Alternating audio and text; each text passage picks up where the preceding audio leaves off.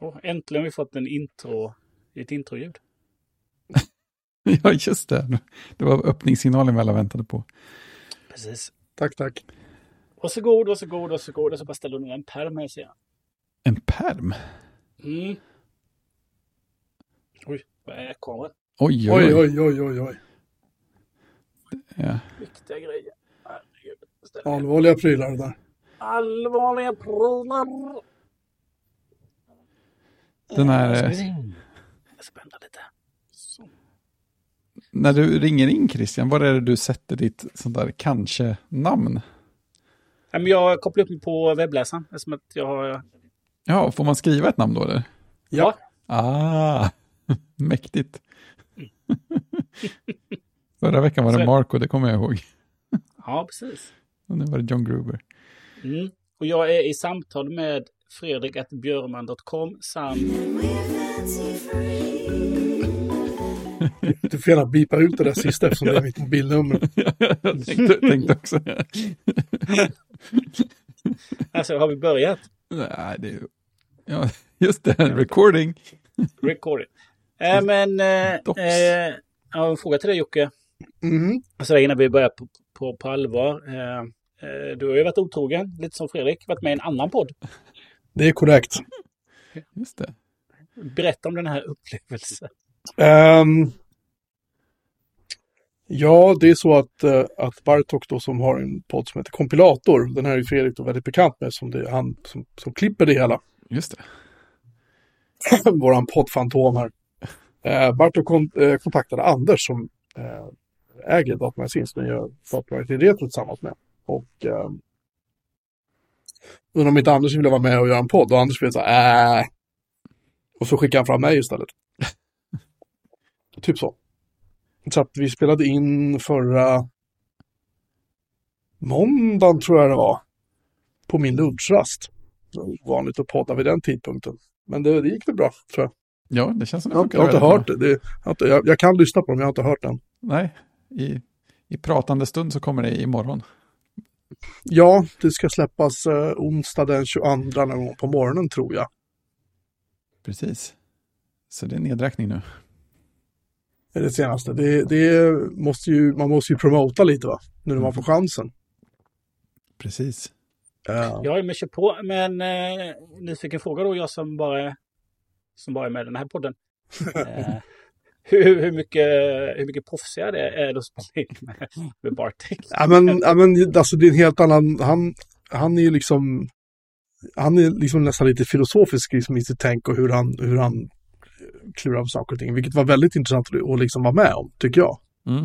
Eh, vi är ju så pass bekanta med varandra så vi kan ju hitta på och säga lite vad som helst. Jag måste säga att jag skärpte mig rätt mycket när jag spelade in den här. Försökte agera vuxet och eh, kanske inte fullt så, fullt så eh, larvigt som jag kan framstå här emellanåt. Sådär. Men det var, det var kul. Det var jättekul. Det var en bra upplevelse. Ja, Och nyttigt. det blev ett bra avsnitt också. Eh, Lära mig att hålla mig till ämnet och sådana saker som jag annars kan ha lite svårt för. Sådana vanor vi har gjort allt för att skaka oss av. Ja, jag är dock osäker på om jag råkade säga att det var Macradion du och jag lärde känna varandra, Fredrik. Jag har för Fast det var nog inte Macradion, utan det var en Nej. annan podd som heter Appsnack. Appsnack var det, just Ja, det. det ligger, en, det ligger en notis om det i avsnittsinfon kan jag säga.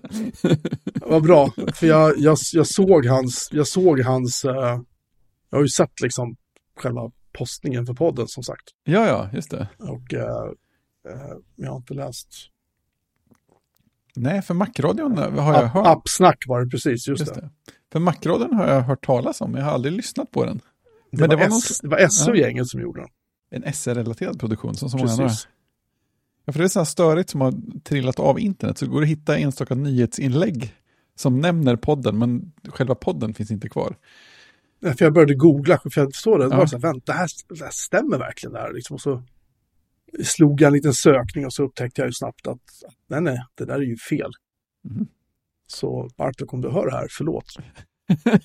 jag är säker på att han blir mycket upprörd. Mitt, mitt, mitt minne är, är svagt som, eh, som en latte.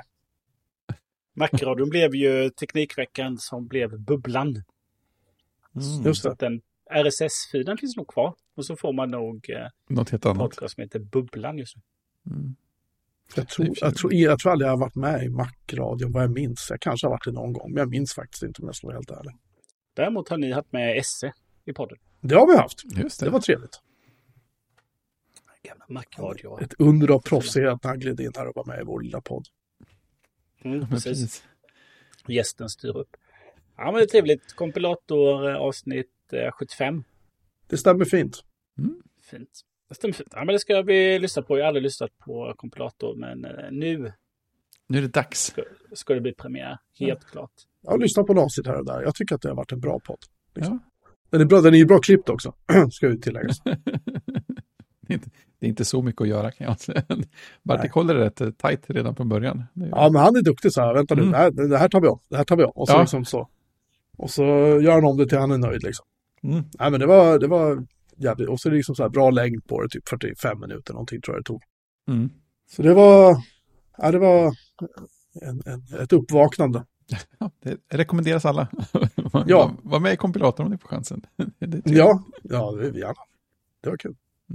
Eh, ja, apropå då de här poddarna eh, så eh, brukar det oftast vara en, eh, ett chattforum till. Och det är ju Slack som har fått lite, eh, har fått lite uppdaterad design. Det kan, det kan man störa sig på. Eh, Det kan man göra. Är det någon som gör det?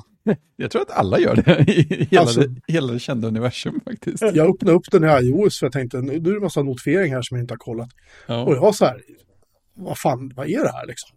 Mm. liksom den är ju jätterörig, man får notifieringar för er så hittar man dem liksom inte. Och, ja, det den är jättekonstig. Ja.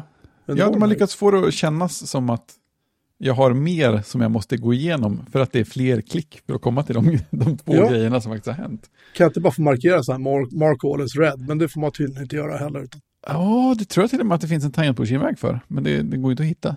Inte problem. på iOS kan jag säga. Som, som är mitt, primär, mitt primära gränssnitt för Slack. Ja, just det, just det. Ja, den, har blivit, den har blivit jättedålig. Ja, de har, eh, jag vet inte för vem de eh, tänkte att det här skulle bli bättre, men någon var det nog. det har bara inte blivit så. Snacka om att försöka fixa det som inte behöver fixas. Ja, men lite De så. kanske gör, men de kanske gör som Apple, backar tillbaka som de har gjort med sina uttavlor. Det var Ja, väl det. Fredrik som eh, saknade att swipa mellan uttavlor. Ja, det har jag verkligen saknat. Mm, ryktas att det är tillbaka i eh, nästa version. Det blir fint. Alltså en sån här eh, punkt, punktuppdatering. ja, Det, är, det är i senaste betan tydligen. Ja, det känns ju faktiskt som en liten men tydlig livskvalitetsuppgradering för min del. Det är som jag alltid har sagt, en liten seger också en seger. Exakt. Så är det. Mm. För någon som byter uttavla efter humör så är det en viktig sak att ha. Jag byter aldrig urtavla, om jag råkar göra ett misstag. Och då byter jag tillbaka. Ja, men jag har min urtavla. Jag roterar ju bilder på, på barnen som eh, konverteras till svartvitt också innan de läggs in på urtavlan. Det är Just det. väldigt snyggt. Är det. Det är stiligt. Ja. Nej, Så, jag har ju, så jag har samma funktion på telefonen. Också. Tyvärr kan jag inte få samma bilder eller samma bildspel liksom. kan man inte det?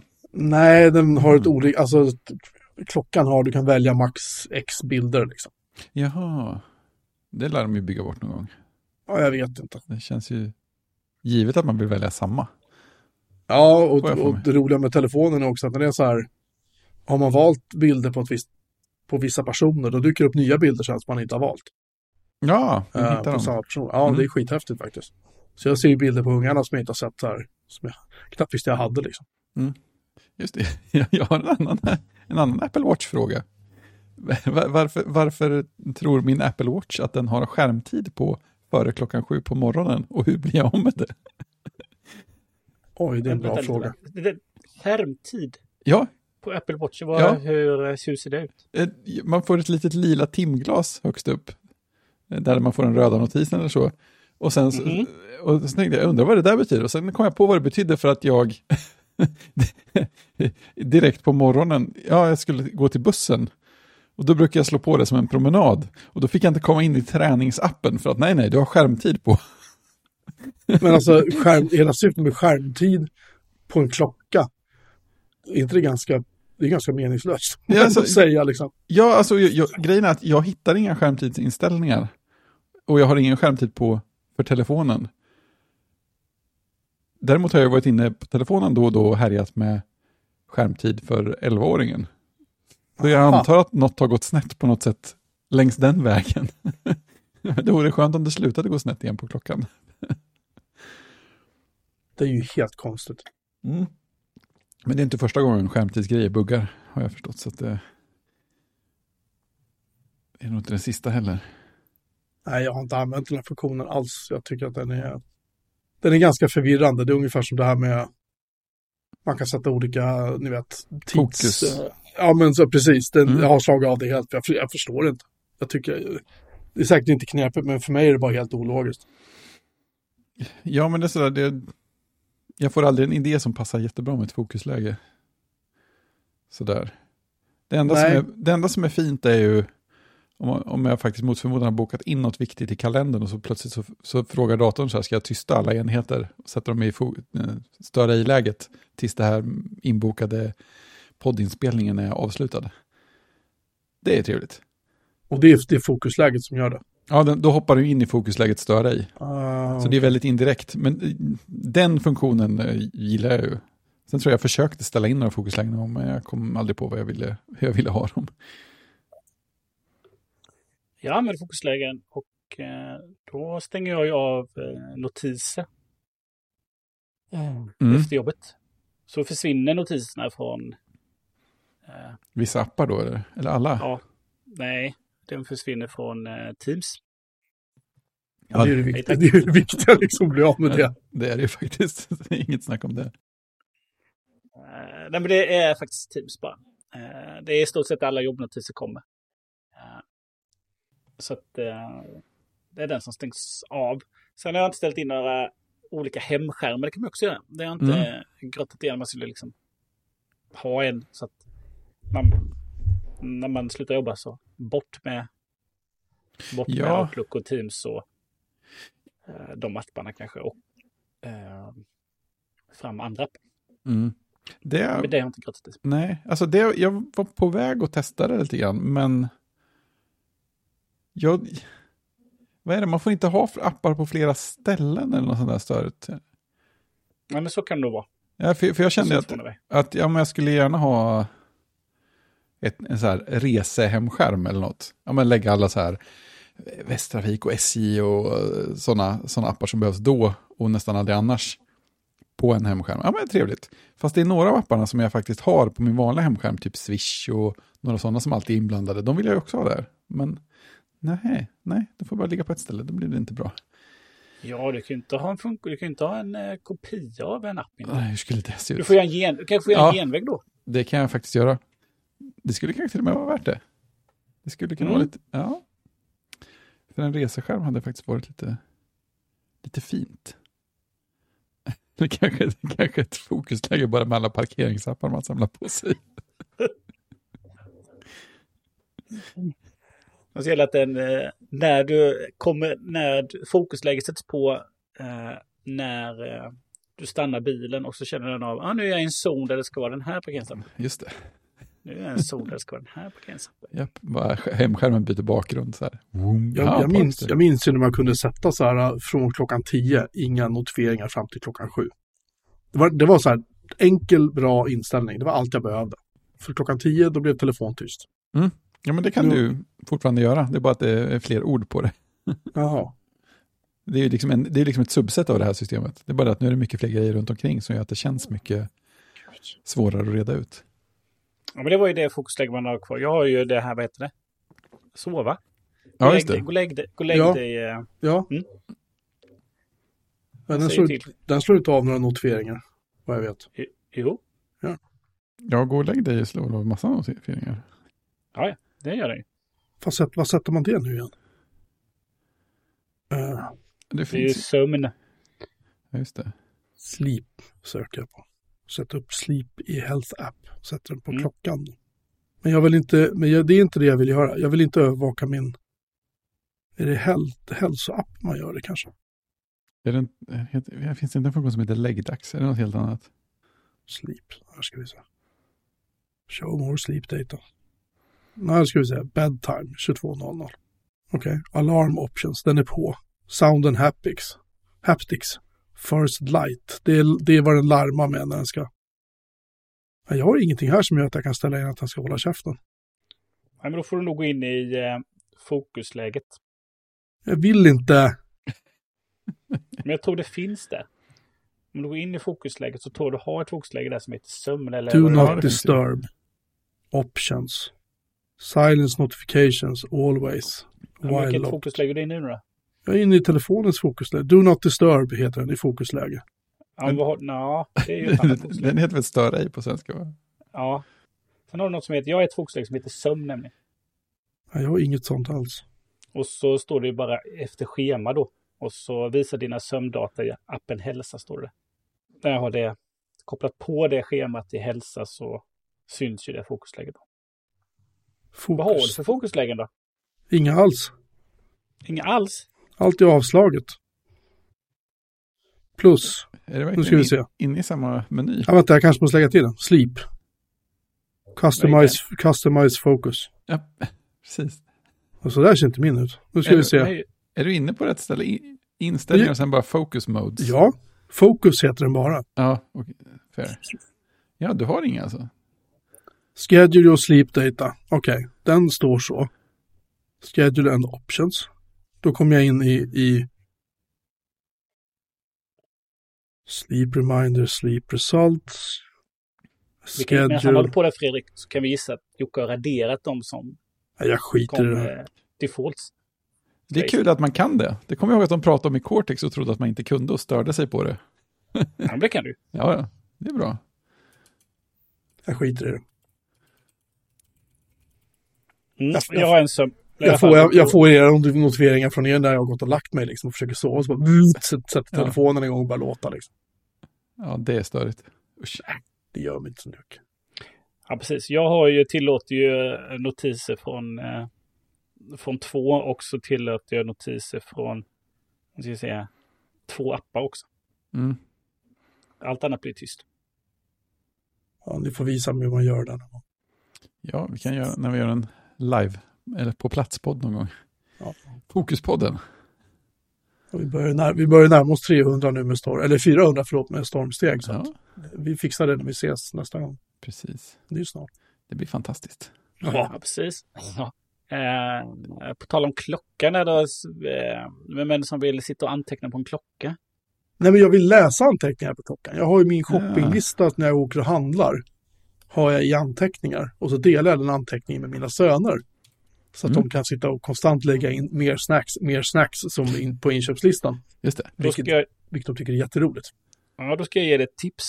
Ja. Även om jag förstår att du vill läsa anteckningar. Då ska du skapa upp en eh, lista i påminnelse istället. Ja. Och så kan du dela den listan med dina barn. Så kan de lägga in snacks. Och så kan du se den i klockan. Få upp anteckningar också. Det känns som att det är fler än Jocke som använder anteckningar för sådana grejer. Ja, jag, jag, trodde på mitt, jag trodde helt på fullt allvar att jag var full när jag började titta. Och sen så tog jag upp eh, applikationerna i listläge på telefonen istället. Mm, så man kan hitta dem. Och eh, vad jag kunde hitta i alla fall finns det inga notes där. Nej. Nej, gör det inte.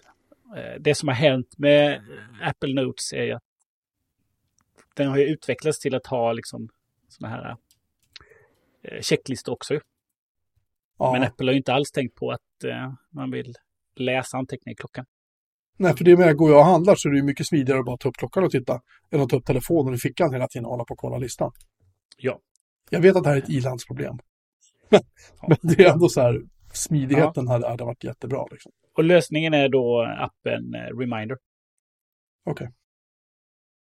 Det är här podd, är det inte det, klocktipshörnet här. Ja, Det ska vara visst. stående inslag i den här podden. Veckans klocktips, ja. Ja, Det är fint. Jocke, Jocke klantade kandidat på det. Tycker jag är negativt. Nej, men jag sökte faktiskt på eh, Apple Notes och Apple Watch. Så att det fanns ju artiklar och bloggposter om folk som saknade det här. Eh, Så att eh, ja, det är jättekonstigt att de inte har det. Finns ju andra Notes-appar som har stöd för Apple Watch. Ja, Eh, Så jag kan tycka det är konstigt. Det är ju bara saker man vill läsa ju. En anteckning. för att inte tala om att kunna skulle, diktera in saker, men det kanske man kan fixa med genvägar. Ja, fast det skulle också vara väldigt trevligt om man bara går in och så dikterar in någonting som man snabbt vill komma ihåg. Egentligen inte konstigt. Nej, Eller säga till Siri, lägg till följande i... Ja, det kan man göra va? Det är jag ganska säker på. Mm, Kan, man, kan du det? I en anteckning? Ja, jag är Ja, rätt lägger- säker på att jag har hört folk eh, eh, säga att man kan göra sånt. Ja, det får testas efter sändningen. Problemet Ja, det är- att få till rätt formulering så de förstår. Jag tänkte säga det, vad är oddsen för att det faktiskt kommer att funka? Liksom. Ja, men precis. Jag har ju fått, um, uh, bara häromdagen så skrev jag en, en tot till Mark Arment där jag sa det att mina HomePods har funkat jättebra. Siri är sådär, men liksom de funkar bra med Apple TV. Och sen nu försöker jag säga åt mina HomePods här, tjena tjena, hörni, slå på ljuset. Liksom. Till Siri och då säger den, vänta lite, vänta lite. En, och det låter som HAL, HAL liksom i, i 2001. En sekund. Och, så, och sen säger den, jag hörde inte det där. Nej, nej, den säger jag hörde ingenting. Jag låtsas att jag inte hörde det där. Och så försöker man igen och så säger den samma sak. Så tar jag upp klockan och, eller telefonen och bara säger så här, trycker på knappen typ så tänder jag lampor och så. Men när den ska släcka lamporna, då funkar alltid jättebra liksom. Solitt. Så att nej, jag är inte så superövertygad om att, att, eh, att eh, diktera på klockan är en bra idé liksom. Ja, ja. Men, men när det där inte fungerar eh, så gissar jag ju att det är Siri som på något sätt också inte kommer åt eh, någon hubb. Och, och liksom, det, liksom, Det är fullt möjligt. Jag ska kanske ska pröva att starta om dem. Se vad som Ja. händer. det är inte säkert det funkar ändå. Eh, ja, det hände ju lite spännande saker. Vi pratade, vi pratade förra veckan om de här Nothing Ja, det gjorde vi. som, som släppte iMessage som de sedan drog tillbaka för att det var buggar i eh, Allt. i allt, ja. Eller de här... Eh, vad hette? Jag har till och med glömt bort. Sunbird. Sunbird, ja. Eh, det, var inte, det var inte så krypterat som de sa. nej, nej, Nej. In, inte värst. Det till, till och med så, så Google tog bort appen ur eh, Google Play Store. Oj, Var ja, det har de man... som gjorde det? Jag trodde, jag trodde det var Nothing själva som... eh, Nej, det var Google själva som gjorde. Ja, vad, jag, vad jag läste i alla fall, Ja, ska jag säga. Eh, ja, precis. Nej, det har ju då framkommit. Och grejen var att Carl Pay och eh, Nothing då hade ju postat en, eh, en video då, liksom väldigt så här triumforiskt där de berättar, kolla här och intervjuar någon journalist och bara visar, kolla allting funkar bra, bla, bla, bla, liksom så. Som vi gissade när vi pratade om det, ja de har ju en hel farm med Mac Minis som står och går. Där då de loggar in folk till iCloud. Och eh, du anger då dina inloggningsuppgifter till iCloud till den här tjänsten och sen så kör de allting i klartext mellan telefonen och Mac Minin. Bra där. Ja, tagit lite genvägar så. Spara tid. Hur svårt kan det vara att bara så här, hej, ge mig ett cert ifrån Let's liksom, så är det klart. Ja, men precis. Kryptera mer. Men då kan ju inte kinesiska myndigheter lyssna. Äh, sa jag det högt. Så ja, nej. Ja, precis. Och det som hände sen var ju då att Apple bekräftade att de ska implementera eh, RCS. Det, här var ju, det såg man ju verkligen inte komma. Nej. Nej, Inte jag i alla fall. Nej, det var nog ingen som såg det. Alltså RCS då, Rich Communication Service, en, eh, en lite modernare sms slash MMS-funktion. Eh, men tydligen då så ska de implementera det som är standard, alltså standarden och inte då Googles add-ons kan man väl säga då. Eller proprietära grejer, utan de ska, det. det. som är standard, ska de jobba med det här GSM-forumet då. Det är väl operatören eh, för att i så fall utveckla det då. Eh, Och det som kom upp direkt då var ju, ska det bli blå- blåa bubblor nu då? Just det. Eh, Nej. Men nej, det kommer fortsätta vara gröna bubblor. Det känns lite som att eh, iChat har kommit till eh, mobilen då, när det här händer. För plötsligt är det liksom flera protokoll i samma app igen. Det är lite, Ja, faktiskt. lite gulligt på något sätt. Kan vi få eh, stöd för ICQ? jag, jag, jag vill ha IRC.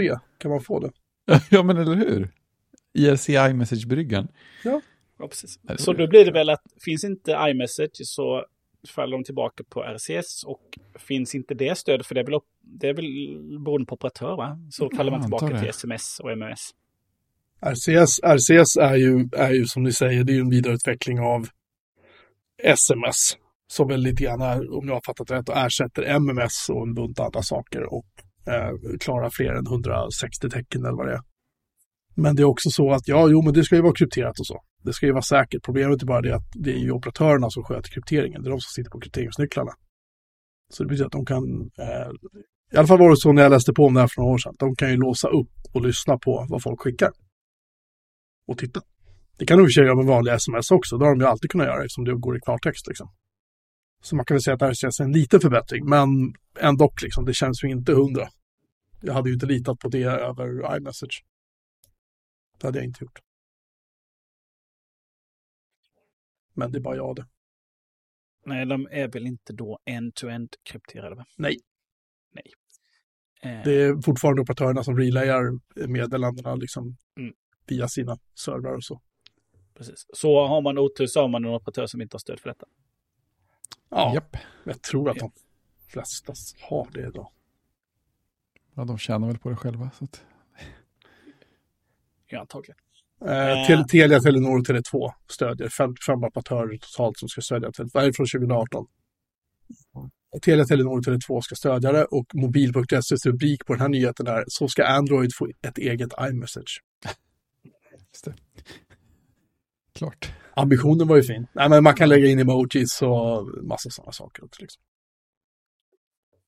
Ja, det går inte att scrolla på mobils hemsida så jag kan inte läsa artikeln. Det var säkert en bra idé. Ja, i alla fall. Fler bra idéer. Ja, Telia, Telenor, precis. Ja, så var det med det. Sen har vi då eh, vår favoritläsare Chrome, inte. Hade också en bra idé. Hade också, Google har också haft en bra idé med den. Nu så ser de till då att inga eh, adblockers kommer att fungera ihop med Chrome längre. Bra sätt att driva folk till att, och det är adblockers för YouTube då. Väldigt effektivt sätt att driva folk från Chrome till andra webbläsare. Får man väl säga. Ja, det är ju genialiskt. Ja. Webben blir bättre med en annan webbläsare. Förlåt, angående RCS, jag läser en nyhet på Svedroids forum från 2020, en postning där. Som står då, ja, köpte OnePlus 8 Pro försökt få igång RCS utan att lyckas. Tydligen är det avstängt av Telia själva. Mm. Det var bara Telia som hade då. Och eh, jag vet inte, kanske har slagit det sedan dess.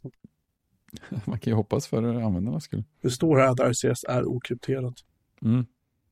Ja, Okej, vad spännande. Då hade jag fel. Nej, men det går ju att slå på lite kryptering på något sätt. Men det är inte end-to-end. Det är aldrig end-to-end krypterat.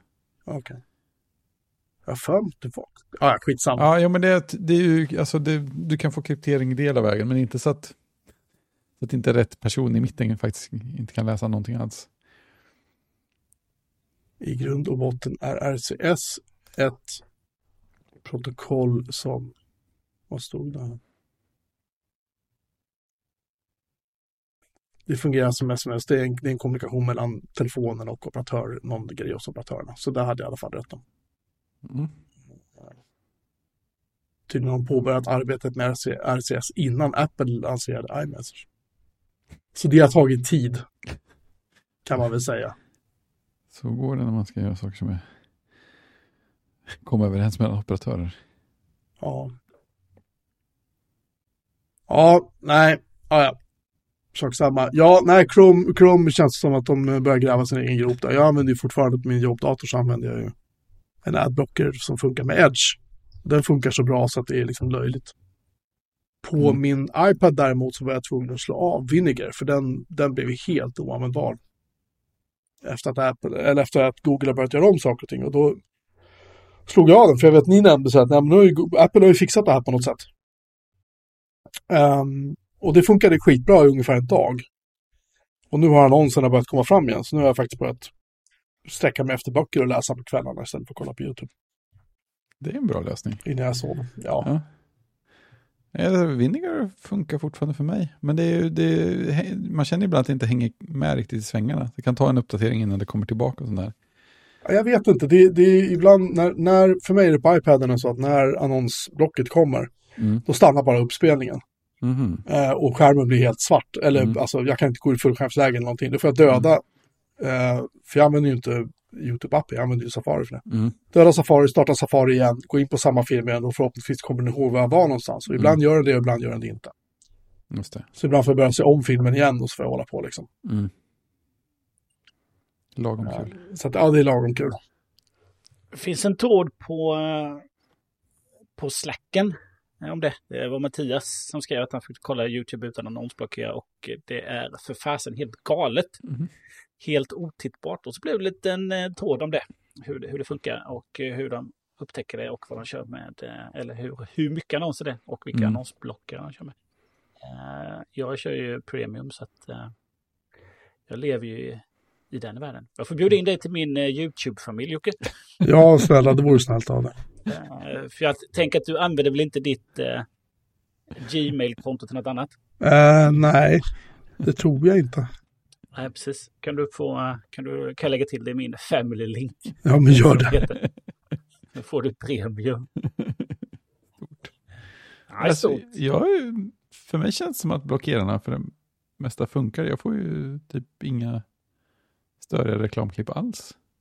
Undrar... Jag kör ju lite, jag kör nog mer än en blocker, så jag antar att det är någon av dem som funkar bättre än de andra då kanske. Vem vet? Snart har de ikapp dig också. Ja, jo, det var en tidsfråga. Jag, jag fick ju sådana meddelanden om att jag skulle bli utslängd för att jag blockerade annonser. Ja, det sa du till mig. Den var, den var väldigt allvarlig. Väldigt Mhm. så här, mhm. nu är det skärpning. Liksom. Ja, Ja, ja, tänkte jag. precis. Så mycket vill jag ändå inte se det här. Nej, men alltså det är ju vissa sådana här kanaler som jag har följt i flera, flera år. Liksom. Det är klart att det är tråkigt om man skulle behöva, liksom, om man inte kan titta på dem längre, men så jävla viktigt Ja, ja, är det visst. faktiskt inte. Nej, men precis. Det är lite det som är grejen med hela YouTube. Det är mycket som är kul att titta på, men det är ganska lite som är sådär viktigt att titta på. Ja. Jag ska pröva att starta om min, min eh, iPhone, för att nu visar inte mailapplikationen hur många olästa mejl jag har heller, helt plötsligt. Vilket den har gjort förut. Du, du är inte inne i fokusläge nu då? Jag vet inte. Det skulle kunna vara så att dolt notis. Fan, vilken skit det här är alltså. ja, IT. Usch, Men hur svårt ska det vara liksom? jättesvårt. Det är inte lätt att bli gammal, Jocke. Nej, det är väl så. Tur att man har så skoningslösa vänner. Ja, du vet, när man står där med sin telefon, lyfter upp sina glasögon lite på pannan ja. för att man ska kunna se ordentligt om man är liksom närsynt. Och sen bara stå, vad är det jag ska någonstans? Och sen en liten stund senare, herregud, var är mina glasögon? Exakt så. Man längtar tillbaka till, eh, till original-iPhonen. Få inställningar, tydliga inställningar. Stora pixlar. och, och så swipe to unlock. Liksom. Ja, ja, Det var allt man behövde. Det är så fint. Jag vet Åh, inte. ja, ja. Ja, men ibland behöver man tänka så här, det måste finnas något enklare, men så inser man hur, hur insyltad man är i Apples ekosystem. Så är det så här, nej, det spelar ingen roll vad fan man ska göra. Det här är det enklare. Ja, men det är ju det liksom. Ja. Men det är, ja, viss mått av frustration måste jag medge. Mm. Jag är väldigt ny- nyfiken på nästa punkt här. Ja, Christian, Oj! Oj, jag med mig. poddrycker. Mm. Ja, Du är du är i bild, som man brukar säga. ja, precis. Eh, Jag, jag har ju varit nere på kontoret lite den här veckan. Och, Ja, kontoret.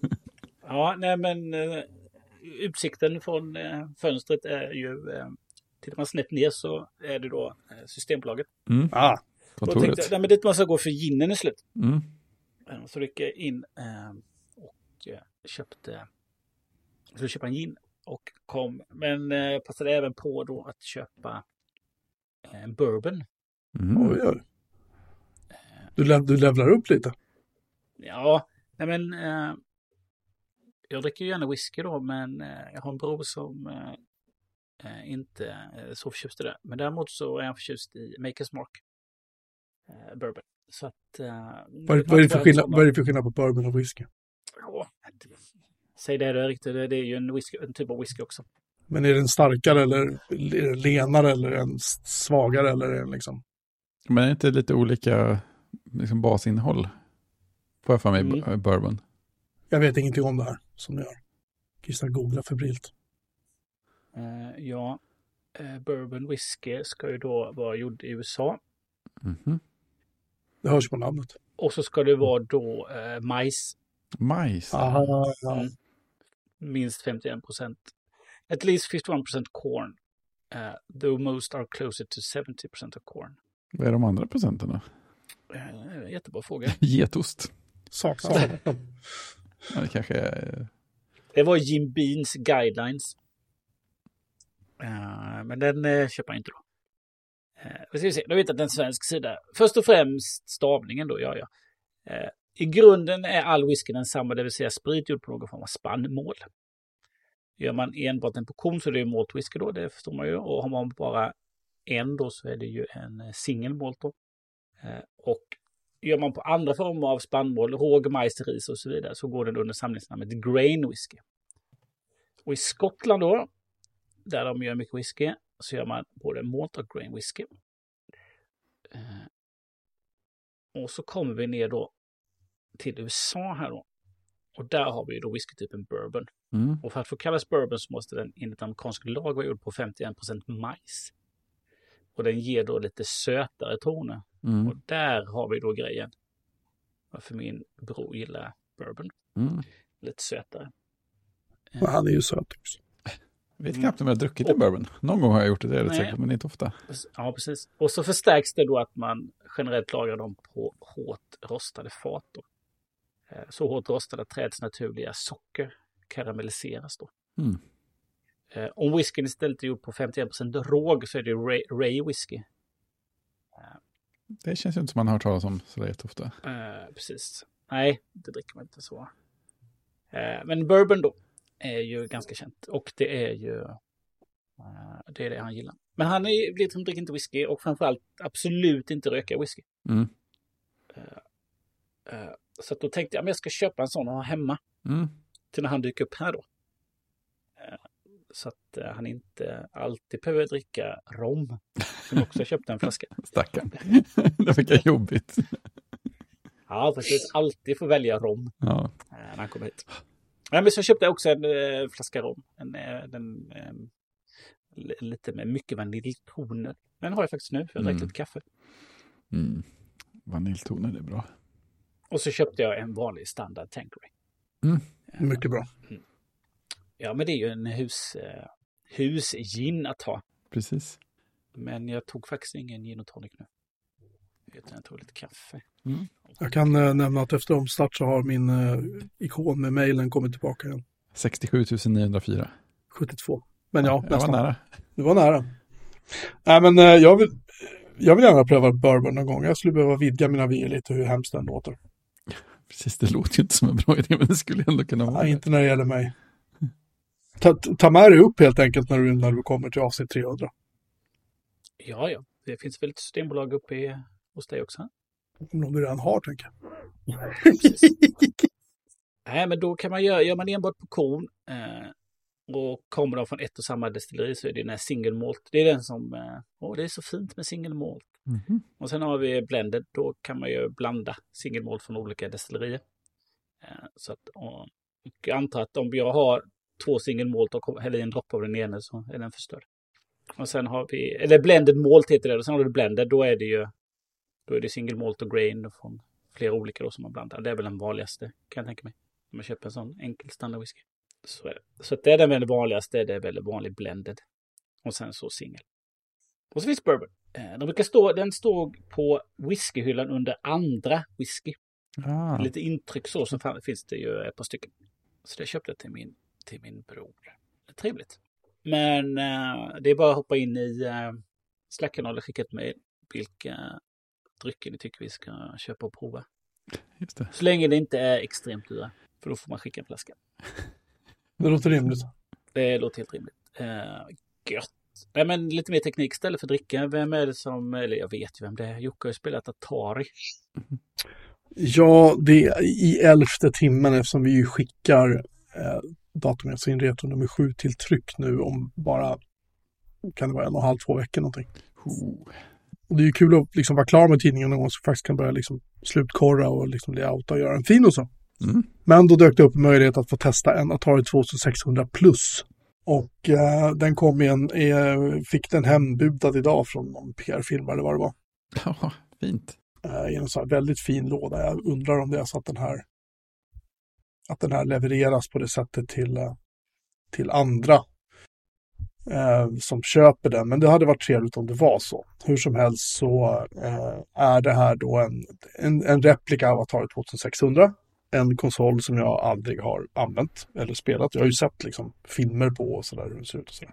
Eh, den har liksom samma features som Som originalet. De är, ja, men fyra så här VIP-grunker då för att välja antal spelare och resettaren och slå av och på och sådana saker. Jag fick med fyra stycken spelcartridges för de levereras faktiskt på cartridge. Man kör ner dem in i själva Atarin så. Det är lite lustigt system för att byta spel och det är att man måste ändra då fyra stycken dip-switchar bak på cartridgen beroende på vilket spel man vill spela. eh, vilket är lite, det var lite kul sådär liksom.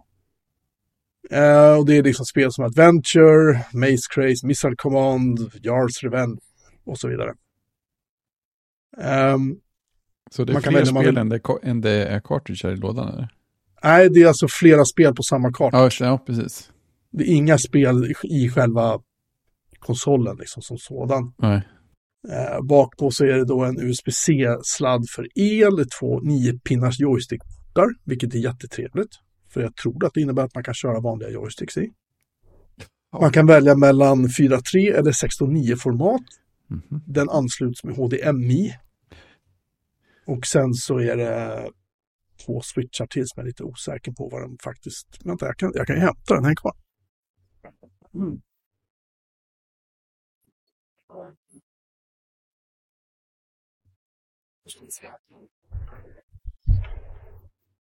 Live-rapportering. Eh, de gör då ja, 69 eller 4.3, difficult, difficulty A eller B, hur svårt det ska vara, beroende på alltså spelar då höger till vänster. Och HDMI är två joystickportar och eh, USB-C strömanslutning. Och den är då gjord, eh, den är ju då lablad med Atari. Den är gjord i Kina. Jag misstänker att det är ett företag som heter Richco i Hongkong som har tillverkat den här. Och sen är den importerad till England. Det här är serienummer 8097. Jag kommer inte få behålla den här, alltså, det ska jag bara vara tydlig med. Men det är liksom som en fejkad plast eller träfront då, som det var på gamla hederliga 2600. Mm. Eh, Atari-loggan är där och den lyser vitt när man slår på den, vilket är skitsnyggt. Ett lagom stor låda också. Ja, men den är så och den väger ju liksom, det blir bara luft i. Ja, För det sitter, det sitter väl någon Raspberry Pi eller någonting i den misstänker jag. borde vara ja. något sånt ja. Eh, men det jag gillar med den här mer än jämfört med The C64 eller den här motsvarande VIC-20-modellen eller den här Amigan som kom ut, Amiga 500-klonen då som kom ut, som också, de är också baserade på samma grejer i princip. Det är ju någon, någon sorts ARM-aktigt som sitter i. Det är att det här är en spelkonsol, du har inget tangentbord på den. Och det gör att det känns mer äkta. Mm. Eh, jag fick med dels en joystick, Ataris, det ska se ut som Ataris original joystick, men den känns inte som den för jag har haft en sån. Mm. Och sen är det två paddlar med som jag aldrig använt. Ataris, det ser ut som Ataris originalpaddlar till 2600. De är faktiskt kul att använda när man kör typ breakouten och sådär. Ett spel som jag dock saknar, Mm. eh, det är Pong. Jaha. Och Pong var med på någon av, jag hittade det, för jag skickade en bild till er när jag spelade det. Ja, precis. Det ser inte ut som Pong riktigt. Det är mer så att man skickar den här fyrkanten fram och tillbaka mellan varandra. Det är ju grova pixlar liksom. Mm. Men det är ju inte riktigt Pong. Jag är lite förvånad över att Pong inte var med. För jag tänkte, jag satt och tittade på alla cards och jag tänkte, fan det måste det ju vara, men det var det inte. Men det som är på bilden, heter det något annat då eller? Ehm... Vänta. Jag har fått fyra cartridges med. Mm. Det första cartridges har Breakout, Canyon Bomber, Night Driver och Video Olympics. Video Olympics minsann. Jag tror att Breakout testade jag. Sen är det Berserk. Ja, det är någon sån klassiker va? Ja, och sen har jag den här med tio stycken på. Adventure Combat Dodgem, Haunted House, Maze Craze, Missile Command etc. etc.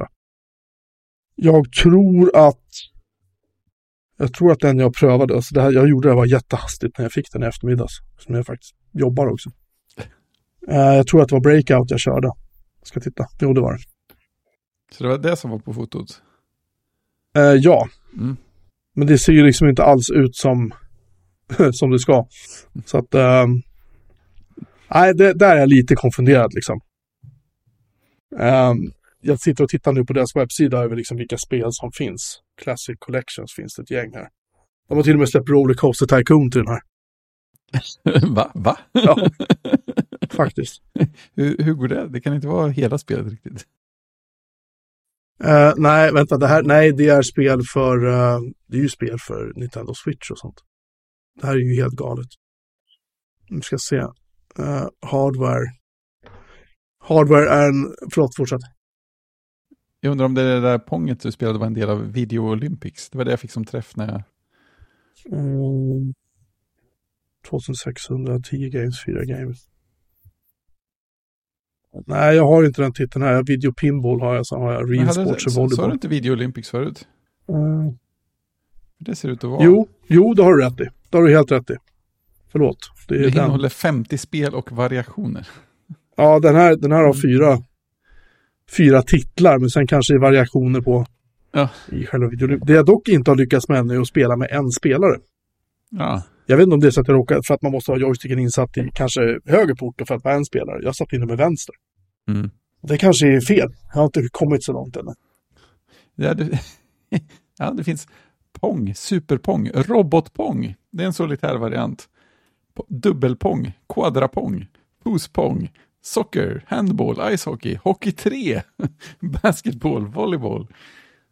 Det var några av de bästa spelen i Video Olympics. Ja, men jag vill ju ha, jag vill, jag vill ha Pong. Jag vill ha den Pongen som är Pong. Ja, precis. Pong, Pong. Um, nej men i alla fall, så um, det är ju ingen man sitter och spelar i timmar liksom. Det skulle jag ljuga om jag sa, men det var kul. Och framförallt också i och med att det är HDMI och det ser bra ut på en fet tv och så kan man sitta ja. långt ifrån och sådär. Så det, det var roligt liksom. Eh, processorn är en Rockchip 3128 SoC. Så det, ja, det är väl en ARM-variant av något slag då. Eh, man kan tydligen också spela Atari 7800 cartridges i den här. Mm. Dock vet jag inte om man kan ta original-cartridges och stoppa i. Jo, det står compatible with original 2600 and 7800 cartridges. Det är lite ballt. Det är lite coolt. Ja. De har verkligen gjort sitt retrojobb ordentligt. Det är jävligt ballt. Precis. Nej, men alltså än så länge kul liksom. Mm. Uh, retro, helt klart. Jävligt retro. Jag hittade en lista här med alla spel som finns som funkar. Ja. Det, det har markerat om de är otestade eller om de inte funkar eller om de funkar. Det är ett spel än så länge på den här listan som är väldigt långt. Två spel. Som inte Tre. funkar? Eller? Texas Chainsaw Massacre är en av de som inte funkar. Undrar vad grejen är med de som inte funkar? Äh, de, de failar bara när man försöker stoppa i cartridgen. Ja, men så här, undrar vad det är i kompatibiliteten. De, som... de kanske gör något, något konstigt liksom. Så precis ja. som när folk gjorde Amiga-spel till eh, liksom Kickstart 1, 2, 1, 3 och sen kom Kickstart 2.0 och bara saker ja. bara sket sig. Just det. För de hade inte följt Commodores regler kanske. Nej. Kanske samma sak här. Men ja, jag hittar ju inte Pong i listan här heller. Pengo, Pelé, Pixel Space, Pole Position, Pole, eh, pole position. Det är en jättelång lista. Som vi kan lägga in i vårt äh, avsnittsdokument. Äh, men som sagt, det kommer ett test på den här i Datamagasin Retro nummer 7. Ett riktigt test där jag faktiskt har testat igenom allting och inte bara som du bara hets testat det lite grann. Det blir fint. Så det får man gärna eh, ta del av om man har lust. Precis, in och boka som man kan säga. Ring och rösta. Nej. All of the above. In och boka. Exakt. Sen har jag varit lite, lite hela havet stormar här i, i AI-världen. Fredrik, du som är vår oberoende AI-korrespondent. ja. jag, jag gjorde ju jag spelade in ett eh, kodsnack i söndags. Jag gjorde misstaget att nämna det här. jag var tvungen att uppdatera länklistan igår. Och så, sen släppte jag avsnittet idag. Det har ju hänt fler saker sedan dess. Eh, det började, började med att OpenAIs styrelse, är det väl man översätter med, va? Board of Directors. Ja, det är Ja, de gick ut och sa att vi har eh, sparkat Sam Altman, han som är liksom ansiktet för eh, OpenAI. Och han var väl med och startade från början också. Eh, vi har sparkat honom och någon nära liksom, kollega, medarbetare till honom. För att vi har inte längre förtroende för Ja men typ, vi har, inte, vi har inte längre förtroende för hur han kommunicerar med oss. Eller så här, vi litar inte på att han säger, liksom, säger sanningen till oss, var väl det som stod nästan rakt ut. Eh, och då tänker man, oj, nu, nu kommer det att segla upp någon sån här saftig historia om konstigheter Sam Altman har haft för sig. Eh, det är ju alltid roligt, popcorn, popcorn. och sen så, jag vet inte vilken ordning det ens var på saker, men så här, över helgen så kom det ut att ja, nej men han kanske, de, de kanske förhandlar om att ta tillbaka honom som, eh, som CEO igen. Eh, ja, eller, eller så ska Microsoft anställa honom och den andra killen och alla andra som vill slut, eventuellt vill sluta på OpenAI. Och han kanske ska få någon slags C-level-position på Microsoft. Ja, eller så var det bara någon temporär grej. så, så Microsoft har ju gått ut och sagt att om om de slutar på OpenAI så är de garanterade motsvarande positioner med samma löner Eh, på Microsoft. Och det gäller både Sam Altman och den andra killen och alla eventuella andra på OpenAI som kan tänkas vilja sluta. Eh, men det är ingen som har liksom sagt ja till någon anställning på Microsoft än. Så att en, en, en stund när jag skrev länklistan sist så lät det som att Microsoft hade sagt att han skulle börja där. Eh, men så är det tydligen inte, utan eh, alla håller tydligen på att förhandla med varandra och eh, jag tror OpenAI har hunnit med ett par olika interim-CEOer redan. De hade en, hon som var, hon, man eller kvinna vet jag inte, men mm. det var CTO tror jag var, som han var vd i två dagar. Ja, ja men precis. Och sen hade de anställt en annan vd tror jag, var det så? Eller har de haft fler? Ja, jag, det kan mycket väl vara någon, det där är de jag kommer ihåg också. Men det, kan vara, det, var någon, det var någon som skrev på Mastodon att i, i framtiden så kommer alla att ha fem, 15 minuter av att vara CEO på Mastodon. på, på OpenAI. Traditionellt så. Eh, nej, men det, det, verkar som att de har minst två fraktioner i styrelsen som krigar med varandra och ingen kommer kom överens. Men alla som jobbar där verkar väl jobba för Sam Altman mer än för OpenAIs styrelse. Det är väl, eh, vad jag har förstått, Microsoft är ju en väldigt stor investerare i, i, eh, ja. i det här. Och ja, de, precis. Eh, och allting körs på deras, eh, deras moln och sånt där. Ja, så att det är väl Microsoft, det är väl en utmärkt läge för dem att säga att hörni, kom över hit nu så tar vi över hela skiten, liksom, i princip. Ja, ja men exakt, exakt. Och det känns som att styrelsen har inte haft någon koll alls på hur alla andra har tyckt och tänkt någonstans i företaget. Nej, jag, jag såg någon grej på Techcrunch att Microsoft har sagt att han, Altman ska börja där nu, att det är liksom klart. Ja, men det var ju information från i förrgår eller någonting. Nej, men, ja, det kanske var. Jag, jag det, det, kan ju vara så att det är klart igen, i och för sig. jag läste det idag, men, men hur som helst så... Uh, jag såg också att uh, Nvidia, tror jag det var, deras vd var så här, alla ni som jobbar på OpenAI, ni är välkomna hit. Maila CEO ja. at någonting, någonting liksom. Just det. Uh, skicka ett CV liksom, så plockar vi in er typ.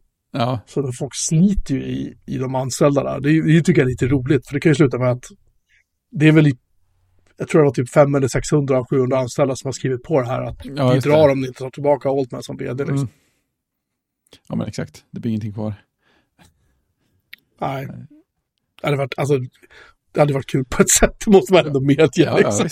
ja. Bra popcorn. Sen någon, någon också, det är lite så här halv eh, halvdålig lucka av Microsoft att gå ut och så här, ja, vi garanterar löner till alla från OpenAI eh, året efter att man sa upp, var det, 12 000 personer eller någonting. Ja, det är precis mm. Alltså jag förstår ju varför de gör det, från deras håll. Men, eh, men det, det ser inte så snyggt ut. Nej, så det, det är soppigt på ett roligt sätt. Ja, och de... Microsoft fick ut så att de hade, var glada att de hade anställt OpenAIs vd då, men mm. Eh, sen så visade det sig, nej men han hade inte skrivit på. Nej, nej precis.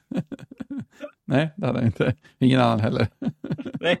Och han verkar fortfarande ha någon slags förhoppning om att kunna komma tillbaka till OpenAI som CEO igen. Men seriöst, jag tänkte själv så här, få kicka från ett jobb, sen två dagar senare bara, tjena tjena. Mm. Kan inte ni, eh, ja. kan, kan, du, kan, kan du bara komma tillbaka? Vi, vi, vi glömmer det där vi sa häromdagen, ja, vi inte litar på dig och du är så här helt hal liksom. Vi, vi, vi, vi ångrar oss lite grann. Ja, eller hur? Jättekonstigt. Eh, men sen är det intressant också.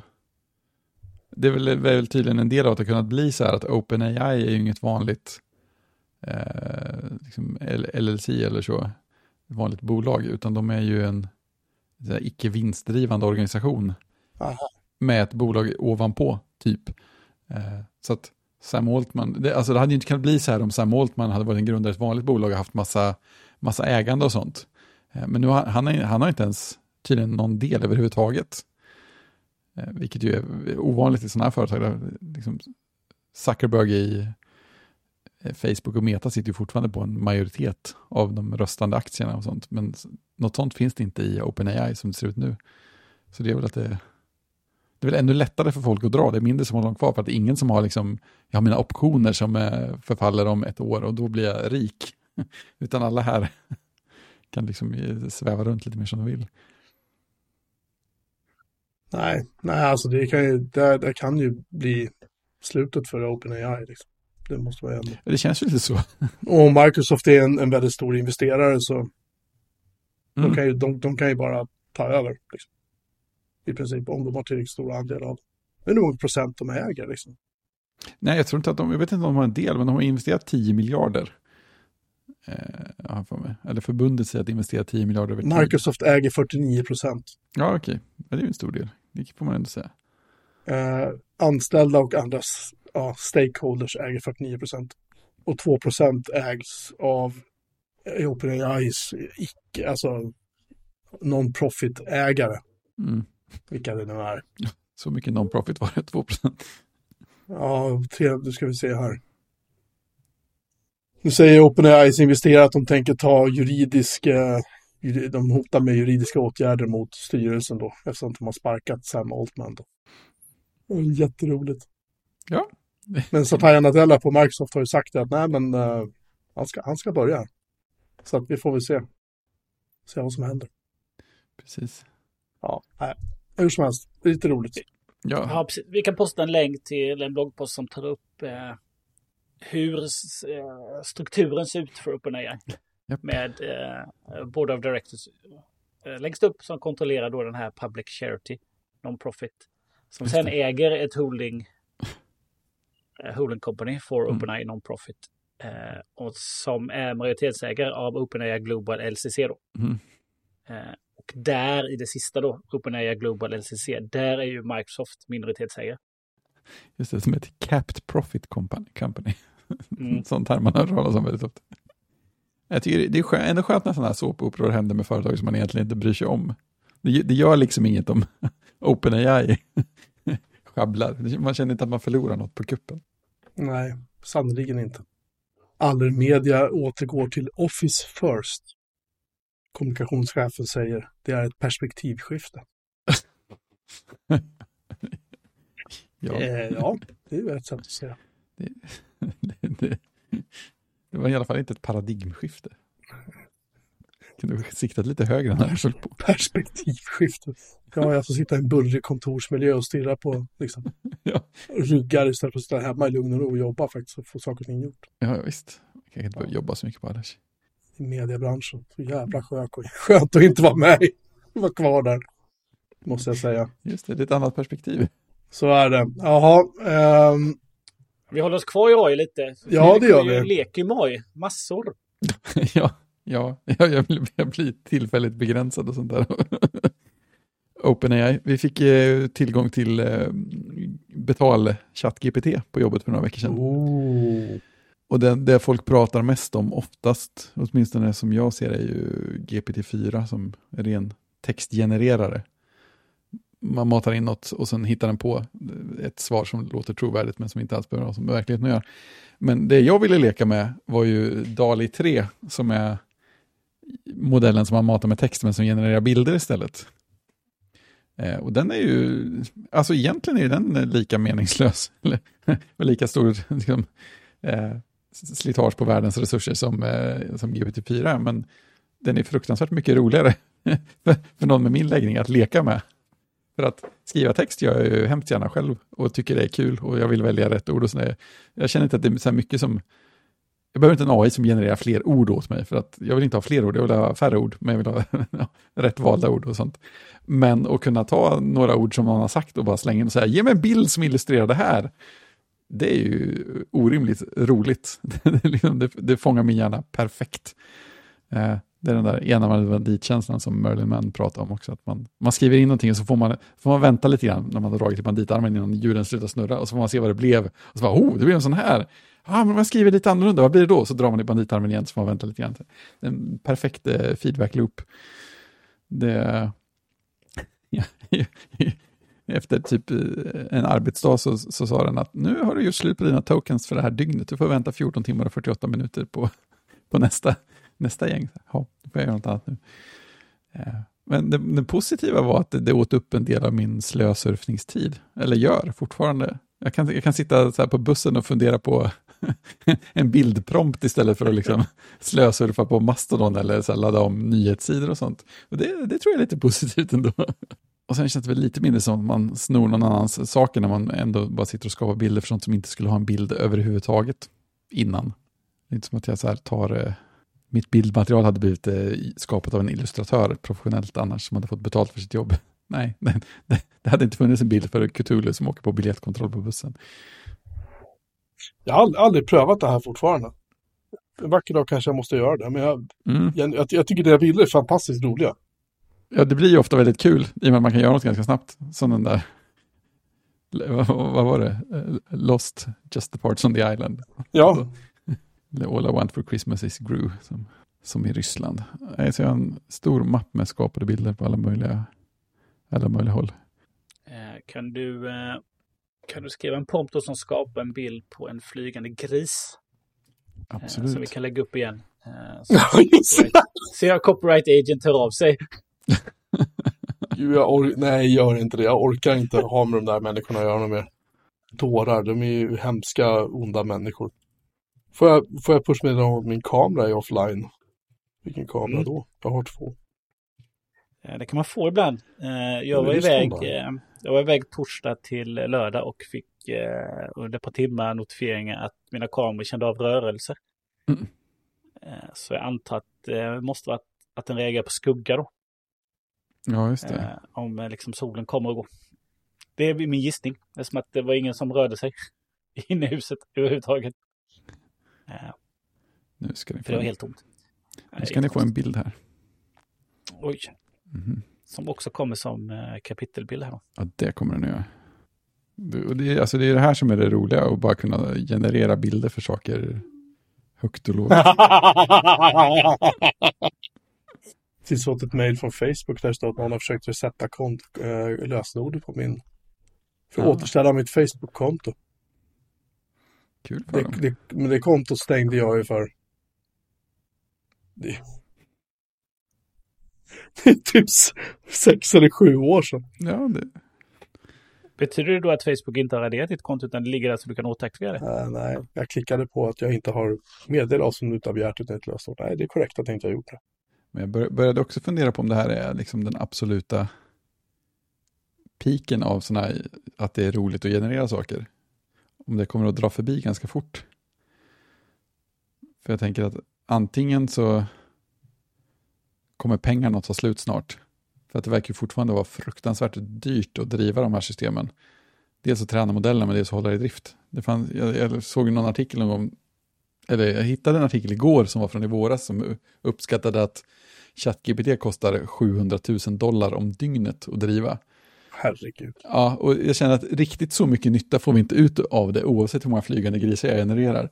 Eh, så jag tänker om pengarna tar slut så kommer folk inte ha råd att driva en sån här grej. Och sen så på andra hållet så kan det mycket väl när som helst komma någon slags liksom, stämningar eller regelverksuppdateringar som gör att nej, du kan inte träna modeller på så här mycket data. Du kommer aldrig mer att ha en modell som är tränad på allt skräp på hela internet. Och därför kommer du få mycket mer begränsade modeller och därför kommer du få mycket färre variationer och mycket mindre spännande innehåll och därför kommer det vara mycket tråkigare att sitta och leka med dem. Så det här, det här kanske är liksom absoluta piken. Det kanske bara är nerför härifrån. Och det kanske inte gör så mycket heller. Då kan det börja leta sig in på vettiga ställen istället. Ja, jag vet inte, för mig är det lite just det här jobbiga att du vet inte om, om alltså bilder är en sak. Mm. Men om du ska generera, vad heter det, Text. kod eller text Mm. eller vad det än må vara liksom. Du måste ju gå igenom det. Ja, ja visst. kan det du inte det. bara blint lita på det. Och då, och då lite grann tycker jag att då, då har man ju tappat lite grann syftet med det på något vis. Ja, men jag känner också det. Det är väldigt få liksom, textanvändningar som känns riktigt så här solida. Har jag verkligen tjänat något på det här i längden om jag ska göra det ordentligt? Men eh, det väl kanske andra kanske ser bättre vägar att göra det. Nej, det känns som det är många grejer som man kanske inte behöver göras riktigt. Eller många grejer som är, man gör med en textmodell för att det är liksom enkelt för en att göra och man behöver inte fundera så mycket. Men det bra sättet att göra det vore kanske att göra samma sak fast utan en textmodell i mitten som genererar saker. Men jag tänker att eh, hjälp av AI gör ju sig i eh, Photoshop. Mm. När man som eh, sitter där med sin bild och behöver utöka den eller ändra den eller Mm. så. Då, eh, då gör det väl sig jättebra. Ja, men precis. Där kan det, och där kan det funka bra med en modell som är... Den måste ju inte ha hela internet som träningsmaterial heller. Där kan det ju räcka med en som är inte, tränad på liknande saker. Eller på, jag tror att Adobe behöver börja bygga någon modell på ja, men bildmaterial. De äger väl sådana här stock footage-tjänster typ. Så att de kan träna, sin, träna sina modeller på allt det. Och då, Mm. då kan de låta folk använda det och då vet man att det är okej också. Då har man ju löst det problemet i sitt sammanhang. Sen tänker jag att förr eller senare kommer väl Apple att bygga in någon, någon modell i eh, här, Core Image eller något. Det kan vara liksom Core Image Generator som är tränad på någonting som de har kollat igenom ordentligt. Så kan du, jag vet inte vad du ska ha det till bara, det är lite det som fortfarande är problemet också. men men jag, jag slogs av tanken att det var ganska roligt att ta, liksom, om, om det hade funnits en sån grej i Mac OS så hade det varit ganska roligt att eh, eh, liksom i podcast chapters låta folk liksom transkri- dels först transkribera, det finns ju modeller för, och sen så ta så här, ja men ta den här, ta det här kapitlet, eh, generera en bild som passar till det som det pratas om i kapitlet. Det, är ganska, det hade varit ganska roligt. Inte alls viktigt, men, men roligt. Ja, och ändå lite nytta. Ja, men ny, nyttonära på något sätt ändå. Ja, alltid trevligt med, alltid trevligt med kapitelbilder. Mm. Ja, så är det. Så är det. Och eh, de poddarna som överhuvudtaget inte har kapitel, Nej, det är, eh, lördag med M3, eh, vi tittar på. till det. Ja. Jag kan säga att Descript-tjänsten skulle lördag med MT kunna använda. Det, de, den kan generera kapitellista åt den också. Så att, då behöver de inte ens göra det själva. Då kan de få kapitellistan skapad åt sig också. Nu ska vi se, vad var vi nu? Vi var väl vid, eh, Vid plinget.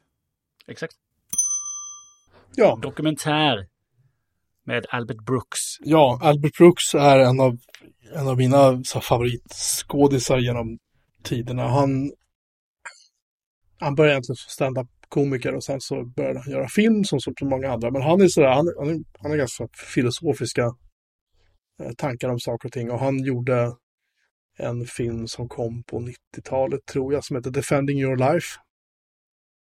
Som eh, handlar om en kille som dör i en trafikolycka och kommer inte till himlen utan han kommer liksom till, eh, till väntrummet kan man säga. Där han då får en advokat och sen ska han då försvara sig för att visa då att han har utvecklats som människa och liksom gjort sitt bästa och sådär för att då få komma in i himlen.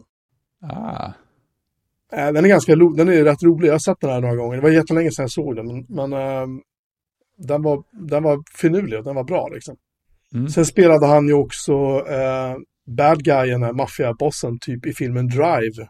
Om någon, eh, kommer ihåg den fantastiska filmen. ja, den var skum. Han, och han alltid spelar så snälla personer. Liksom. Och det i den där filmen då så liksom, har han ihjäl folk. Med ett rakblad, hör, eller en rakkniv, hör och häpna. Eh, extremt obehaglig roll, liksom. så det var väldigt oväntat att se honom i den filmen. Han var skitbra i den. Liksom. Och han satt nu ner med sin vän sen typ tonåren, Rob Reiner, som är regissör och skådis. Mm. Och de satte sig ner då och eh, började prata om Albert Brooks liv då över, vid, över en fika liksom. Och då döptes dokumentären till Defending My Life. Väldigt fyndigt. Den finns på HBO Max. Eh, om man gillar Albert Brooks eller bara är intresserad så allmänhet av så här film och tv-historia så, så kan jag rekommendera den. Den får fyra av fem i betyg av mig. Sevärd. Sen eh, var det så att för några veckor sedan så meddelade min äldste son att han skulle gå på bio med en kompis när de hade höstlov och då skulle de gå och se en film som heter Five Nights at Freddy's. Och den var från 13 år, tror jag det var. Nej, den var 15 år, förlåt. Min son och hans kompis är 13 år, men i sällskap av vuxen så får ju då 13-åringar gå och se den här typen av filmer. Mm. Och det var ju en skräckfilm och jag var så här, åh nej. Mm. Och jag förklarade att den här filmen kan ju vara obehaglig. Mm. Eh, och han var så här, ja det är lugnt. Så här, liksom. Jag bara, ja okej. Och sen kom han hem med sin kompis som, som sov över här några dagar för han bor i Gävle nu för tiden. Och, eh, och de var så här, nej men det var jätteroligt. Och sen tänkte jag att okej, jag sätter mig ner med båda sönerna och, och ser den här filmen hemma liksom. Mm.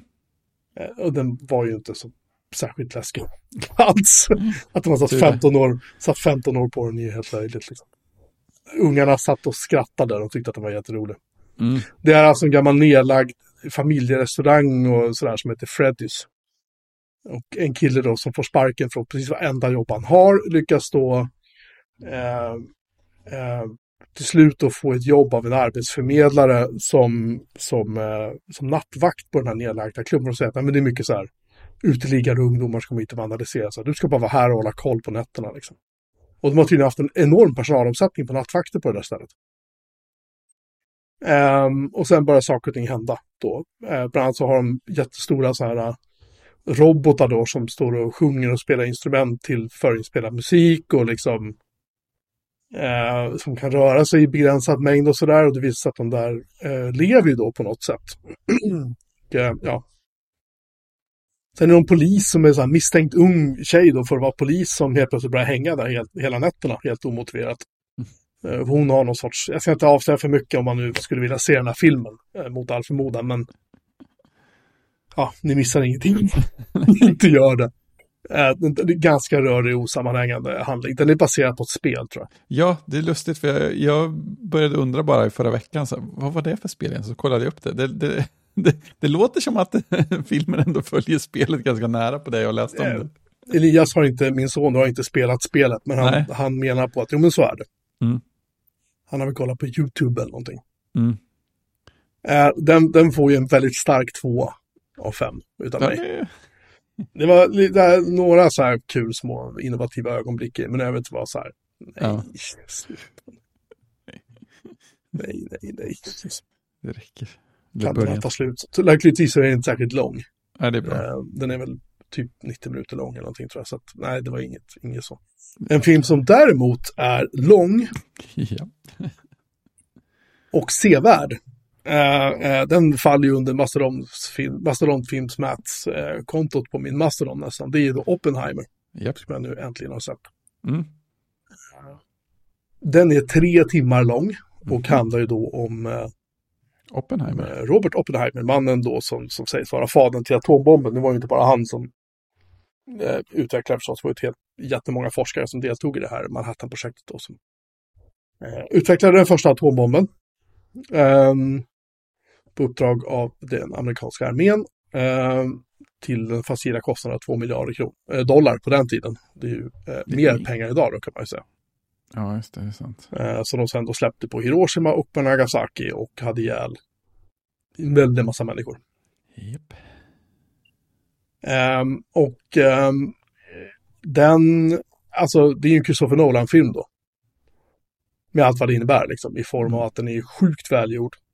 Den har ett narrativ som ibland är lite så här, äh, man måste verkligen koncentrera sig för de hoppar fram och tillbaka i tiden och mellan Mm. svartvitt och färg och liksom.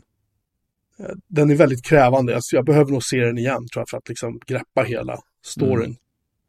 Men eh, som film betraktat, det är ju fullständigt godis liksom. Det är skådespelare som man bara så här, liksom, det är Robert Downey Jr spelar en så här korrupt politiker liksom. Han, är ju, han bara lyser ju liksom. Även fast han mest är med i svartvitt i hela filmen så är han ju Hela filmen är inte svartvit ska jag säga, men de delar han är med i är ju då svartvitt. Det ska på något sätt vara någon sorts arkivfoto. Jag vet inte riktigt varför, varför de bitarna är svartvita om jag ska vara ärlig. Men Nej, nej, den är, den är sjukt bra. Sjukt bra. Jag har väntat väldigt länge, för jag, jag gillar inte biografer. Så jag väntade tills den släpptes liksom, så jag kunde se den. Och äh, ja, nej, den är... Det är fem av fem. Kan jag ge en sex av fem så gör jag det. Mm. Härligt talat. Den är helt otrolig. Och intressant nog, eh, alltså Nolans filmer är ju ganska krävande. Det måste Mm. man ändå tillstå. Det är ju inte så här, det är ju inte, man sätter, det är inte som att se Five Nights at Freddy's direkt, utan det är filmer som kräver att man verkligen är med. Alltså Mm. lite grann som Interstellar, det är inte en film man bara så här river av för att det är ungefär som att det är 2001. Man närmar sig den filmen med viss vördnad liksom. Ja men det är ju så med Ja, hans ja, filmer. De, precis de, de kräver väldigt mycket av tittaren liksom. Ja, men Och man får ut film- mer av eh, ju mer man eh, anstränger sig också. Eller Ja, man och fokuserar. man kan se om hans filmer tio gånger och hitta nya saker Mm. hela tiden liksom. Mm. Eh, så jag menar, att, den, att en sån film har hållit sig på biotoppen i Sverige så länge. Det är jag, tror att, häftigt. jag har inte kollat nu, men det var när grabben skulle gå och se Fine at Freddy så noterade jag att den var typ två eller trea fortfarande på bio, Oj, biotoppen jäklars. i Sverige. Ja. Eh, den har, kanske beroende på också att det, den största konkurrenten var Barbie. Liksom. ja, det är ändå... Eh, och den sägs i och för sig vara ganska, jag har inte sett den. Ja, Jag ja visst, den faktiskt- ska ju jag, vara bra den också. jag funderar faktiskt på att göra det. Ja, jag, jag, jag tror inte man har tråkigt när man tittar på den. Den strider mot alla, alla mina principer, men, men eh, men, jag tror att den gör det på ett bra sätt. det är möjligt. Jag tror inte att den är dålig, ärligt talat. Det är bra skådisar och så här. Men hur som helst så, ehm, det, är liksom, det är den som har varit konkurrent, konkurrenten. Mm. Det har varit liksom Oppenheimer eller Barbie som har varit ett eller tvåa på filmtoppen i Sverige under månader nu. Mm. Och i USA har den ju gått väldigt, väldigt bra. Den har ju Mm. fått så här, vad var det, typ 96 procent av Rotten Tomatoes liksom. Det är okej. Det är okej. Eh, Jag ska se vad den har fått för. Den har fått eh, 8,5 av 10 betyg på IMDB. Mm. Ja. Och det är då som vanligt Christopher Nolan som har skrivit den och regisserat den och sannolikt också producerat den misstänker jag. Mm. Uh, jag ska se om det går att se. Nej, det går inte att se hur pass mycket den har dragit in. Eh, den svartvita delen har faktiskt spelats in med, med uh, Svartvit svartvit film ifrån Kodak på 70 mm. Ja, det kunde man ju tänka Så de sig. var, de var tvungna att plocka fram ur något, något lager någonstans som typ inte, Såklart. typ inte, typ inte går. Nej, men i alla fall. Eh, ehm, den har kostade 100 miljoner att göra och den har dragit in eh, 950 miljoner dollar än så länge. Mm, okej. 100 miljoner dollar är ju inte, det är ju ingen liten kostnad, men det syns ju var de pengarna tog vägen. Alltså helt klart. Jag har fått många timmar för det också. Ja, första kommentaren på IMDB. Severely overhyped. Jo, jag kan förstå att folk tycker det också. Men det ena utesluter inte det andra. Ja, nej i alla fall. Jag tycker att den är... ehm, jag tycker att den är bra. Matt Damon är med, vilket är ju alltid trevligt. Mm. Han har tydligen tagit semester som skådis eh, efter ett löfte till sin fru, bara med ett villkor att eh, han skulle bryta den semestern om Christopher Nolan ringde. Rimligt ändå. Ja, faktiskt. Svensk filmregissör Ludvig Göransson, eller musikkompositör, Ja. förlåt, Ludvig Göransson som har gjort musiken. Det är ju aldrig fel. Han kan ju sina saker. Han kan sina saker. Nej, se den. Mm. Ehm, gillar man Nolans filmer eller om man gillar ämnet eller om man bara vill se en jävligt bra film så liksom. Och Ja. man har mycket tid över. Om man har mycket tid över. Jag satte mig och såg den direkt efter maten. Mm. jag, hade, jag satt åt middag framför tvn idag för att se den. Mm. Ehm, ja, den, det, för jag skulle hinna se klart den till nu när vi skulle Mm. eh, prata om den. Tänkte. Mm. Nice. Det var det hela. Mm. Jag kan avslöja att min eh, klocka har gått in i skärmtidsläge igen nu. Jag, nu har jag lyckats ställa in när den ska vara eh, på Do Not Disturb-läge. När jag startade om telefonen så dök det upp alla de här grejerna som Christian hade med Ja, det var så. mellan vilka tider. Ja, Ja, okej. så Intressant. någonstans så var det en bugg. Lebög. Mm. Apropå tv då, så eh, innan vi eh, stänger ner här för idag. eh, Så har jag börjat titta på tv. Va? Alltså, alltså titta på, eh, titta på att köpa tv. Titta på tv Ja. gör man ju ofta. Just det, Jag har inte köpt en tv sedan eh, 2011. Är det ett tag ändå? Mm. Så jag vet inte riktigt hur man gör. Mer än att man går till en butik. Mm. Då köpte jag en Philips. Mm. eh, på den tiden. Bra köp. Ja, det var väl kanske på den tiden till och med kanske det var Philips NV i eh, Nederländerna som eh, stod bakom dem. Eh, eh, så att, eh, nej men det är väl bara till att eh, skicka in de bästa tv-tipsen. OLED, QLED, MicroLED, Nano, allt vad de heter. Eh, jag, jag, jag, man, kan också, man kan också då titta, eh, hur stor tv ska man ha? Eh, Mm. och då har jag ungefär någonstans eh, när jag sitter i soffan och mäter till väggen. Eh, eh, eh, jag menar, 3,1 meter kanske. Eller om Mm. det var lite längre då. Så någonstans, där, någonstans mellan 70, 75 upp till 82 då om det var nu 3,4 meter. Mm. Eh, det är jättestort. Idag Mm. har jag då en 55 tums tv. Mm. Men 85, Eh. det vore fantastiskt. Oj, oj. 85 är ju, är ju jättestort. Du behöver hyra en annan bil för att få hem den. Du behöver, Ja, inte, du behöver inte ha någonting på väggen kan man säga, på den väggen där tvn ska vara, Ja, utan precis. det kommer bara vara tv. Ja, precis. Nej, men eh, nu har jag 55-tums Sony då, eh, som vi har hört om innan. Eh, Så tips på tv-apparater då. Och så kan man tänka sig kanske 65 då. Någonstans där. Hamnar väl i ett lagom prisläge tänker jag. 65 är, är en trevlig storlek tycker jag. Jag har ju 58 tum. Den, den funkar bra i det här rummet för att har jag större tv så får inte mina HomePods plats på varje sida om tvn. Liksom, på min tv-bänk. Jag har inte plats för en större tv-bänk. Så. Men du har ju det. Du har en gigantisk tv-bänk om jag inte missminner mig. Oh, det är helt riktigt. Eh, Den täcker hela den eh, väggen. Ja, det är bra. Det är bara att ta. Ja, men eh, tips. Stort, Tips. stort är skönt. Eh, stort. Ja, det säger ju såklart tillverkarna. Mm. Köp stort så du inte ångrar dig sen. Så jag gissar att de tjänar pengar också på stora tv-apparater. ja, det är eventuellt så att de tjänar pengar på dem. Mm. Eh, Stort och gärna OLED. Ja, men kommer man upp i liksom stort och OLED så kommer man också upp i, i pris. Ja men har inte OLED gått ner lite grann i alla fall? Man kanske inte måste ha, man måste inte ha mikro-OLED. Har, jag upptäckte det, eftersom du frågade hur stora tv-apparater vi hade så var jag tvungen att kolla på det, så återupptäckte jag att jo, men eh, den, den uppe i vardagsrummet är ju faktiskt OLED. Och den eh, var jag, inte absurt Mm. dyr. nej, men om jag tittar upp på, nu jag gick in på Elgiganten och så tog jag 65 till 70 tum Mm, och valde OLED mm, och sortera på pris lågt till högt. mm, Den billigaste, en 65 tums LG, mm. kostar 17 000. Mm. Och då sparar du 14 500 på Black Friday-pris. Den kostar 31 500 egentligen den här tvn. Att det gör den oftast inte. Nej, det gör den inte. Nej, Utan, det är eh, möjligt, men enligt dem. Mm. Ja, Ja, de har haft höga priser de senaste månaderna. Mm. För det är de senaste 30 dagarna som du eh, behöver redovisa. Får inte liksom får Nej, inte höja det. precis innan för sen sänka utan det är 30 dagar. Då. just Så det. det är den de redovisar. De har ju 77-tummar annars 8K för 143 000. Jag menar. Ja, men alltså, 8K är ju bra. Ja, jag vet inte, har du något content som klarar 8K? Nej, det har vi inte. Någon skärmsläckare till MacOS. Det är inga Nej, Apple men om man skulle gå ner då till, eh, nu går vi ner här då. Och så väljer vi typ av bildskärm och så väljer vi OLED.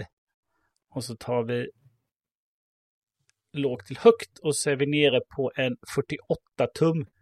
Då kostar den 11 000. De har ju en Ja, det var ju en del fortfarande. 55-tummare 4K för 14 000 en LG också. Ja, det är mycket för en tv. Det är mycket för en Mm. tv. Ja, ja. Annars kan jag ju slå slag för Philips 55-tummare där med Ambilight som som jag har, fast jag har 58 tum. Eh, du kan ju också faktiskt kolla på, på eh, NetOnNet. Där är ju priserna betydligt bättre. Du vill ha 50, 60, 70 tum. Och du vill ha en OLED. Åtta stycken finns det. Den kostar, den billigaste 65 tum, 19 000 spänn en OLED. En eh, LG. Sägs ha kostat 28 000. Ja, någon gång. Nej, förlåt. 17 000 är 65 tum. Jag har, inte- jag har sorterat priserna. Nu ska vi se. Uh, prislägst först. Så. Eh, 17 lock. Nej, Ja, ingen som köper tv för 17 000. Gör folk det? Jag antar det. ingen aning. Ja, det är Fredrik då, han köper ju datorskärmar för de pengarna. Det var ett arbetsredskap, det är en helt annan sak. Du kan köpa en 65 tum 4K QLED för 7000 kronor på NetOnNet. Med eh, OK Google och Google Play. Okej Google, det är Ja, sådär, sådär Google. Liksom. Och så har de en för 7000 med Dolby Atmos inbyggt. Ja, Jag skulle väl säga att det kanske inte är så fantastiskt bra. Eh, Dolby ljud från tv-apparater kanske. QLED är, QLED är väl en... eh, Är väl en Samsung-grej va? Jag Ja, det är, inte. ja, men det är väl en, Ja, en bra LED, men inte, inte OLED. 65 Nej, tums. LED-TV, 6000 spänn från LG. Nej, Anderson är det, förlåt. Anderson är ju det kända märket då. Eh, Visst, det är 6000 Anderson. kronor. Ska du ha en Toshiba så kostar den 8. Philips 65 tum Ambilight 8,5.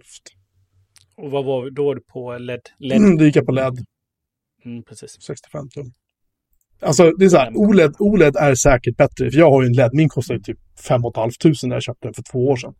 Den var ju inte, den var ju, alltså för en 58 tum är inte det dyrt. Men jag är faktiskt, jag är förvånansvärt nöjd med min tv. Men det kanske är för att jag inte vet bättre. liksom.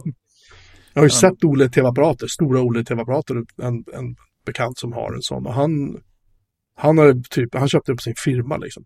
Den, den måste jag, jag tror jag gick på typ 25 000. Han bara, skitbra bild. Jag bara, ja jag ser det. Mm.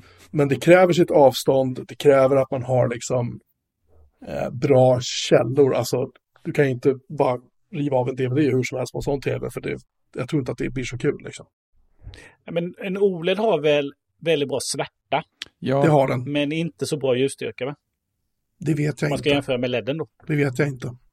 Så är det väl att LED har eh, ja, så kanske det lite är. sämre svärta men bättre ljusstyrka. Mm.